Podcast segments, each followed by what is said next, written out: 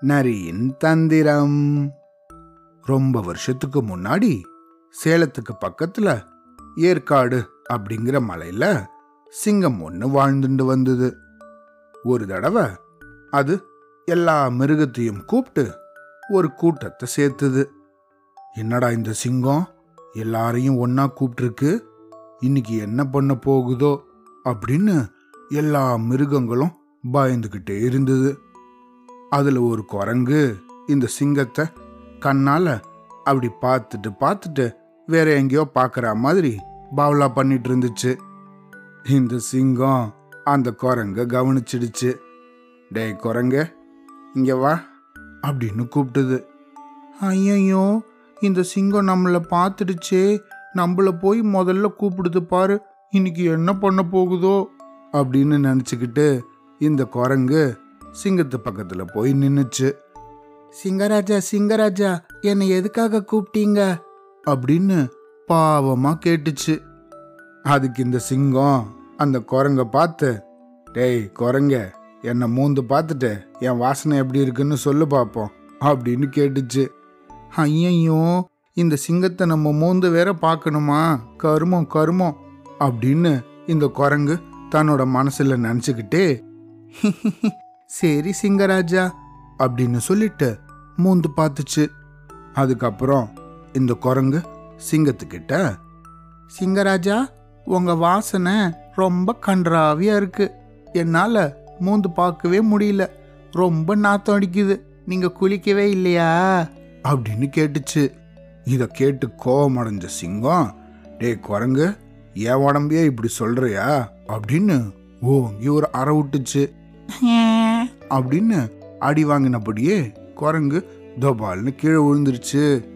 இதுக்கு அடுத்தபடியா இந்த சிங்கம் கரடி ஒன்ன கூப்பிட்டுச்சு. ஏய் இங்க வா நீ பார்த்து சொல்லு அப்படின்னு கூப்பிட்டுச்சு. அதுக்கு இந்த கரடியோ ஐயோ என்ன எங்கடா கூப்பிட்டுச்சு இந்த சிங்கம் அப்படின்னு அடி வாங்கின அந்த குரங்க பார்த்துக்கிட்டே சிங்கத்து பக்கத்துல வந்து நின்னுச்சு.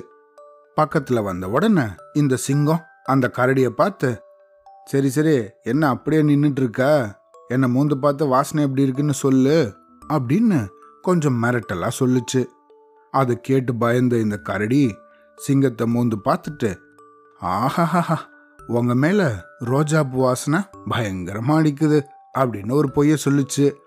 உடனே இந்த சிங்கம் என்னடா கரடி என்னை பார்த்து பொய்யா சொல்ற? அப்படின்னு ஓங்கி ஒரு அற விட்டுச்சு அதையும். அதுவும் தபால்னு கீழே விழுந்துருச்சு.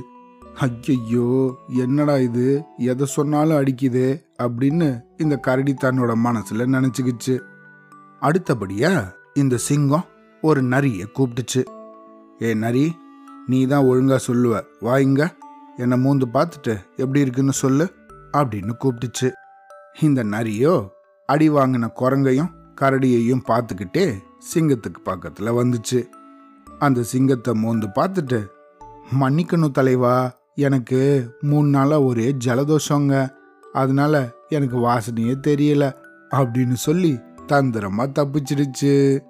இந்த மூணு விலங்கோட பதிலை கேட்டதுக்கப்புறம் இந்த சிங்கம் பொறுமை இழந்து போய் சரி இன்னைக்கு எல்லாரும் களைஞ்சு போங்க. உங்களை இன்னொரு நாள் கூப்பிட்டு விடுறேன் அப்படின்னு சொல்லிட்டு சிங்கம் தன்னோட வேலையை பார்த்துட்டு போக ஆரம்பிச்சிருச்சு. இந்த கதையிலிருந்து நம்ம என்ன தெரிஞ்சுக்கணும்?